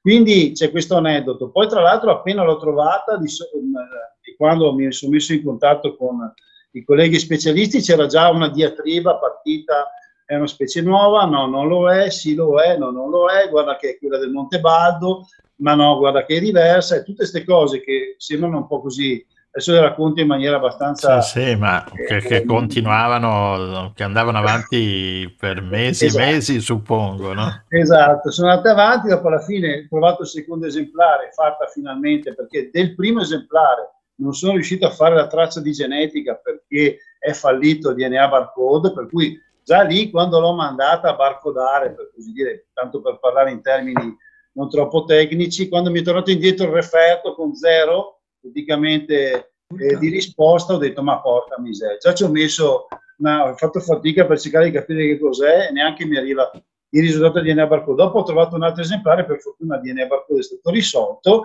nel frattempo c'era questa diatriba, invece in realtà è veramente una specie diversa e non ancora scoperta. Ripeto, purtroppo, malgrado i diversi anni impiegati per la ricerca, ehm, non ho ancora trovato la femmina. E il motivo qual è? Che le femmine sono senza ali, o meglio, hanno delle ali molto ridotte che non gli permettono Ah. di volare. E quindi questo comporta una difficoltà ulteriore nel riuscire a descrivere anche la femmina, che è importante anche questo fatto, ovviamente. Quindi non sappiamo di, di fondo di questa specie, come più o meno per il 70% delle specie eh, animali descritte e conosciute su questo pianeta, non abbiamo nient'altro che un nome, una morfologia, magari anche fine, spesso neanche, perché fino a metà 800 non venivano assolutamente considerati certi caratteri diagnostici, come gli organi interni, e poi non sappiamo niente della biologia. Quindi facciamo, diciamo, io dico, facciamo tanto i, i- fighi, cioè siamo noi che governiamo questo pianeta, ma poi in realtà eh, veramente abbiamo delle- delle- dei vuoti di conoscenza enormi ancora. E questo non ci permette ovviamente di poter capire come possiamo sviluppare le nostre conoscenze, magari utilizzando queste forme di vita che, eh, che si sono evolute nel corso di milioni di anni e che potrebbero avere un qualche valore per noi, come bioindicatori, come per tanti motivi, insomma.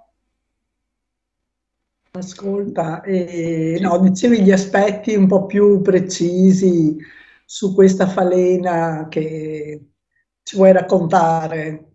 Mi fa un po' impressione che tu parli di organi interni in un esserino così microscopico. Hai diritto di ridere, va bene. No, beh, no, cioè, fa parte delle, eh, la, la parte tecnica, la parte tecnica è un po' complicata da spiegare senza avere dei supporti, diciamo, visivi.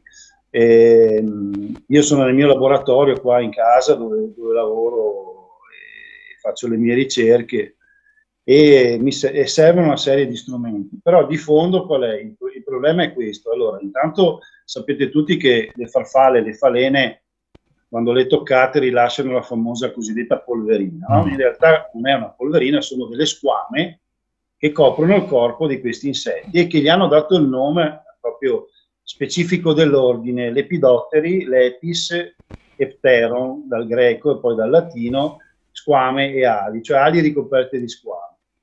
E allora cosa succede? Dovete capire bene che se noi vediamo un esemplare di, di un adulto di, di- di farfalla o di falena appena uscito dalla crisalide, noi vediamo i disegni veramente completi di quella, quella specie, perché non ha ancora volato. Quando iniziano a volare, in qualche modo Eh, po' di perdono le perdono polveri. perché non vivono un giorno come magari uno possa pensare, le farfalle vivono anche mesi, queste piccole falene vivono un paio di settimane. Ma insomma, pensate a una piccola falena così di un centimetro, se inizia a piovere in alta montagna, c'è vento, non è che se la passa proprio bene, insomma. Quindi vuol dire che l'aspetto esterno diventa piuttosto relativo perché dopo un po' non sono più in grado di vedere esattamente i disegni che avrebbe, no? E allora di conseguenza, oltre al fatto che l'aspetto esteriore può variare, può variare per tanti motivi come eh, temperature diverse, uno sviluppo, una fase di sviluppo in crisalide che magari ha subito degli, degli sbalzi termici e allora si vanno ad analizzare gli organi interni. Ovviamente gli organi più significativi sono gli organi di riproduzione, che chiaramente come la genetica, cioè, eh, sono vincolanti per, per capire le differenze fra una specie e l'altra. In, in entomologia questa è una cosa frequentissima, l'esempio che facciamo di solito quando ci fanno i corsi di entomologia o anche di lepidotterologia, di studio delle farfalle, è questo, avete anche in natura due specie molto facili da riconoscere, sono eh, fra gli uccelli il merlo, il merlo è nero col becco arancione, no? E abbiamo esclusivamente il merlo in Europa. Se magari ci spostiamo in un altro paese possiamo avere un merlo simile ma leggermente differente. Abbiamo una specie A, insomma, che ha dei caratteri costanti, una specie B, che magari invece ha dei caratteri un po' variabili, che rientrano anche nei caratteri della specie A. Morale della favola, quando invece di essere due le specie magari sono dieci, c'è un grossissimo problema a riconoscerle a vista, diciamo, e quindi si va a, a, con altri sistemi. Nel caso delle epidotteri si va a studiare gli organi interni, quindi si fa una dissezione, si estraggono queste parti che sono grandi eh, mezzo millimetro, qualcosa del genere, e poi si studiano, si preparano, c'è tutta una serie di procedure che permettono di, di, di studiare come sono composti, insomma. Ecco. Un piccolo puzzle che in qualche modo pian piano, pian, pian pianino si va a comporre. No, è un lavorone perché si lavora su, no, su, su, sul piccolo e quindi bisogna stare attenti certo. anche a non rovinare no, anche tutte sì, io ormai ho una certa esperienza, sì, sono arrivato a circa 2000, 2000 preparati di questo mm, tipo mm. E, e, perché lo faccio ormai da moltissimo tempo, però è, è, questa è la parte tecnica più accurata. Per quello che quando si trova qualcosa ci vuole comunque del tempo per, per studiarla e poi per pubblicarla. Però la cosa importante, detto questo, queste sono veramente eh, questioni molto, molto tecniche, le pubblicazioni scientifiche non sono nient'altro che una serie di dati, ovviamente, principalmente, eh, però invece l'importante è capire che siamo di fronte a una, un'evoluzione eccezionale, eh, un organismo che ha passato eh, milioni di anni prima di riuscire ad arrivare eh, a specializzarsi per vivere in quel piccolo ambiente in cui l'abbiamo trovato. Eh, una femmina che ancora non è trovata ma che comunque non può volare e che eh, attraverso l'evoluzione è arrivata in qualche modo a, a, ridurre le ali per evitare di essere trasportata dal vento, per proteggersi meglio dal freddo eh, per, eh, e per portare avanti la, la, specie, questo è il punto. Ma, e quindi queste sono le cose eccezionali da, da tenere in considerazione. Eh, sì, dimmi. No, stavo appunto stavo pensando, ma in pratica queste falene vivono sempre in, in un'area ristretta o fanno anche delle, degli spostamenti un po' più consistenti? No, hanno una capacità di dispersione bassissima e per questo che possono essere anche utilizzati come bioindicatori. Adesso mm. con i cambiamenti climatici e l'innalzamento delle temperature eh, molte delle specie, e probabilmente alcune ancora sono da scoprire, eh, che sono localizzate nelle alte quote delle montagne e delle Dolomiti andranno incontro a un'estinzione. Eh, perché è vero che la maggior parte di questi organismi hanno un bruco che è fitofago, cioè mangia su, sul, su delle piante, e le piante seguiranno in qualche modo eh, un, eh, con l'innalzamento delle temperature si sposteranno verso, verso, quote superiori. Però noi effettivamente, non abbia, non, avendo pochissimi dati, non sappiamo di molti organismi la tolleranza che hanno a questo innalzamento di temperatura anomalo. Cioè noi in effetti non possiamo dire, ma eh, le specie che abitano a 2000 metri con l'innalzamento delle temperature si sposteranno verso l'alto perché sono abituate a temperature molto fredde. Non è vero, perché è possibile che siano confinate fra i 1800 metri e i 2000 metri, perché quella è la loro range in cui vivono e si sono adattate, e non perché si possono spostare più in alto. Poi inoltre c'è un grande problema, nel caso degli impollinatori come i lepidotteri, ci deve essere una, una, una eh, completa diciamo, sincronia fra la fuoriuscita eh, dell'adulto dalla crisalide e la eh. presenza dei fiori. Eh sì. eh, perché se, se, non ci sono i fiori non si possono alimentare questi animali mm. e quindi non si possono poi in qualche modo riprodurre. Insomma, tutte queste domande, però a cui effettivamente noi, eh, se, se, se siamo arrivati al 2022, anzi io per, adesso ve lo dico, ma ho già scoperto un'altra specie quest'anno, per cui cioè, ne ho già un'altra pubblicata e ne ho un'altra in pubblicazione entro fine anno e ne ho un'altra ancora che devo descrivere perché ci vado dietro non da 4 ma da 6 anni e non trovo i reperti. Cioè noi abbiamo veramente delle conoscenze piuttosto effimere e però queste conoscenze effimere non sono eh, positive perché in questa fase proprio di sviluppo e di cambiamenti climatici di cui a quanto pare avete parlato anche stasera, siamo in una zona proprio in cui, di confine, in cui questi cambiamenti climatici vengono eh, amplificati gli effetti sugli organismi animali. Quindi è, è, è, una cosa abbastanza triste il fatto che ancora non abbiamo le conoscenze complete e, e, e stiamo parlando di fauna di superficie, cioè non di fauna che magari si è per qualche motivo rifugiata in una grotta eh, in alta montagna ed è rimasta lì eh, da tempi immemorabili perché ha trovato un ambiente in cui si è adattata. Parliamo di fauna di superficie, così come ci sono i fiori in superficie. E una parte di queste piccole falene purtroppo non si alimenta sui fiori, non ha un apparato boccale che è in grado di suggere il nettare, ma si, il bruco si nutre spesso di licheni, o di muschi e di conseguenza sono ancora più sensibili a questo effetto di, eh, che adesso stiamo purtroppo abbiamo creato noi questo improvviso innalzamento della temperatura e quindi abbiamo veramente abbiamo, ci, ci, perderemo se non ci diamo da fare ci perderemo veramente eh, eh, le specie prima ancora di scoprirle. Questo è un dato di fatto. Caspita sì, no, brutto questo. Ascolta Giovanni a proposito di cambiamento di temperature ma le farfalle d'inverno di solito, poi perché hanno una vita breve, no? Però eh, qualcuno rimane in qualche forma, visto che poi l'anno dopo rinascono. Com'è, com'è il ciclo? Allora, in, in, sapete benissimo, il ciclo di questi insetti è uovo, larva, eh, crisalide e adulto. Eh, adesso la faccio abbastanza breve perché sennò se no finiamo alle due di notte. Esatto, purtroppo, è, anche perché sono cose molto affascinanti. Eh, le farfalle, in particolare diurne, eh, rappresentano la vita nuova, no? Eh, eh, la psiche, come dicevano i greci, l'anima e tutte queste cose, ci sono dei significati incredibili dietro alla vita di questi animali. E questi animali non vivono pochi giorni, mh, dipende insomma, alcuni animali alcune farfalle, falene o farfalle, farfalene, vivono veramente pochi giorni, alcune farfalle svernano nelle nostre abitazioni, quelle che vedete in primavera svolazzare ai primi caldi sono quelle che hanno svernato nelle nostre case. Purtroppo non ce l'ho adesso a disposizione, se vi facevo vedere, quest'anno ero su in Appennino e sono andato a dormire in un rifugio, in rifugio sulla, sulla sul, sul tetto diciamo, della camera del rifugio c'erano 4-5 farfalle e i primi freddi si sono riparate e stavano dormicchiando aspettando tempi migliori.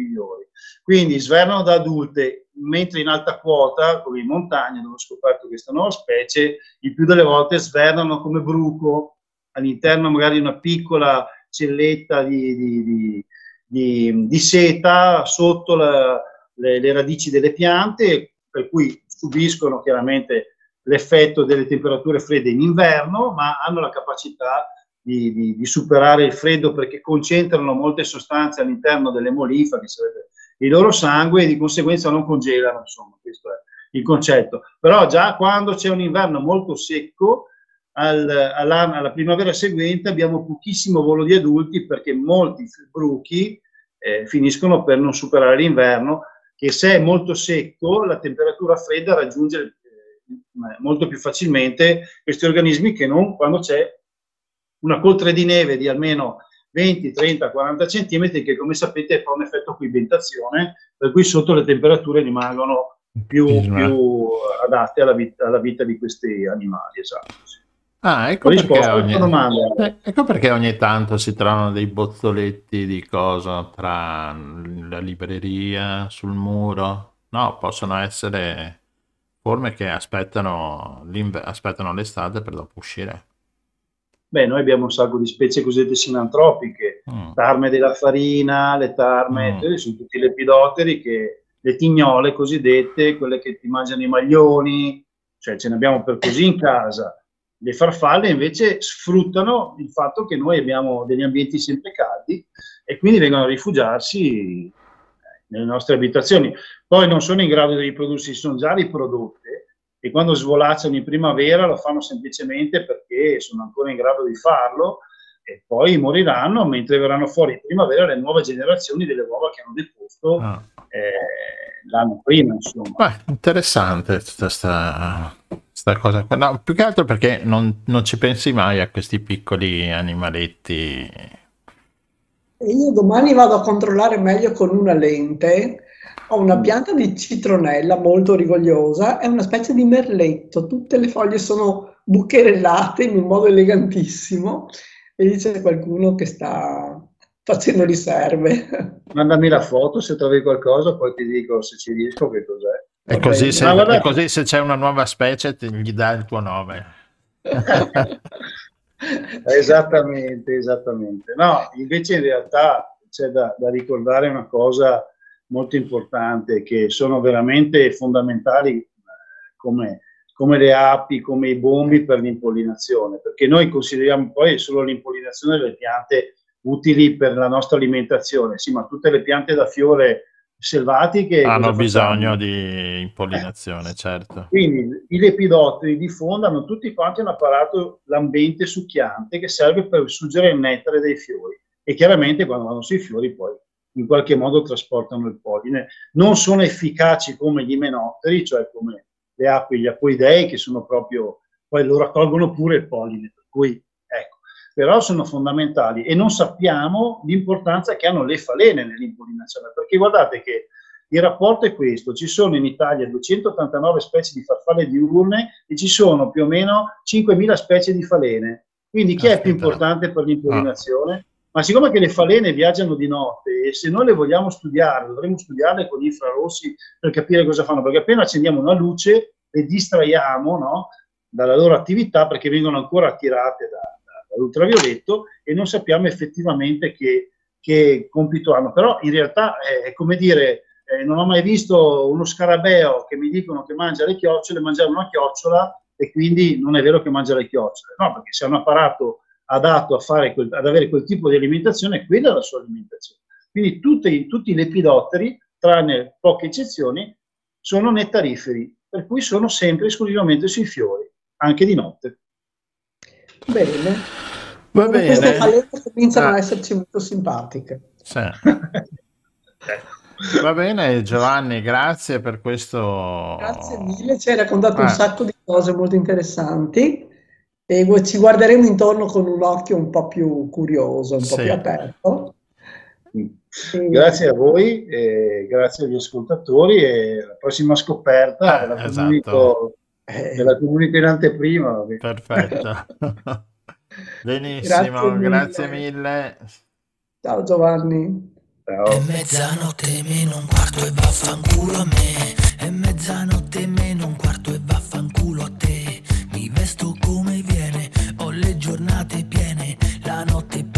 Prende a male, non so mai il perché. La luce è spenta, il frigo è vuoto e tu sei andata via. Dalle lenzuola, dalla rabbia e dalla vita mia. Ci sono stato bene, ci sono stato male. Non sono stato mai davvero come tu mi vuoi. Che cosa c'entra il sesso?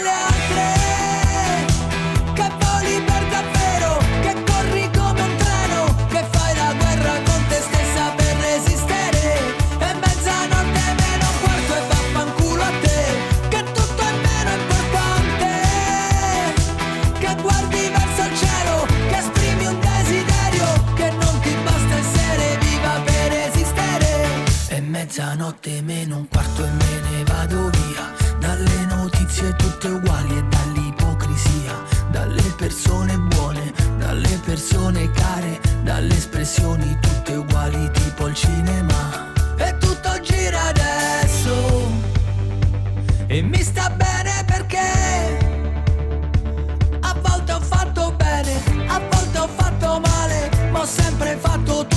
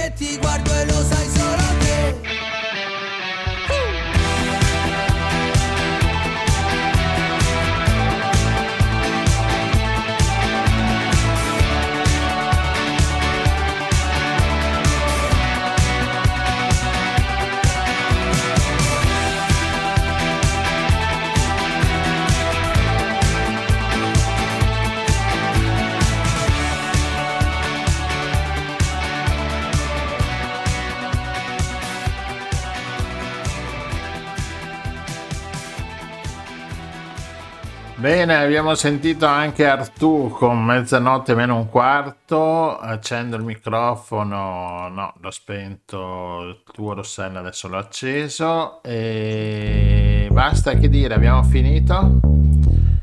Siamo andati lunghi per colpa di Giovanni che ci ascolta ancora, che ancora qua. Grazie. No, siamo contenti, anzi, insomma, abbiamo imparato un sacco di cose. E... un'originalità di sguardo che, che ci piace, ecco. Va Esatto. bene. Bene, e niente, lunedì prossimo ascoltate le, mm, le playlist di Lorella. eh, giovedì. Lorella, devo dire che devo farle i complimenti, mi è piaciuta moltissimo quella sulle cover di artisti Quelli italiani, italiani che- proprio mm. di eh, cantanti stranieri. Sì, sì, e merita molto piacevole, molto ben documentata comunque, molto ben introdotta e quindi E quindi... il prossimo. Esatto. Ciao a tutti, a lunedì. Ciao a tutti, grazie.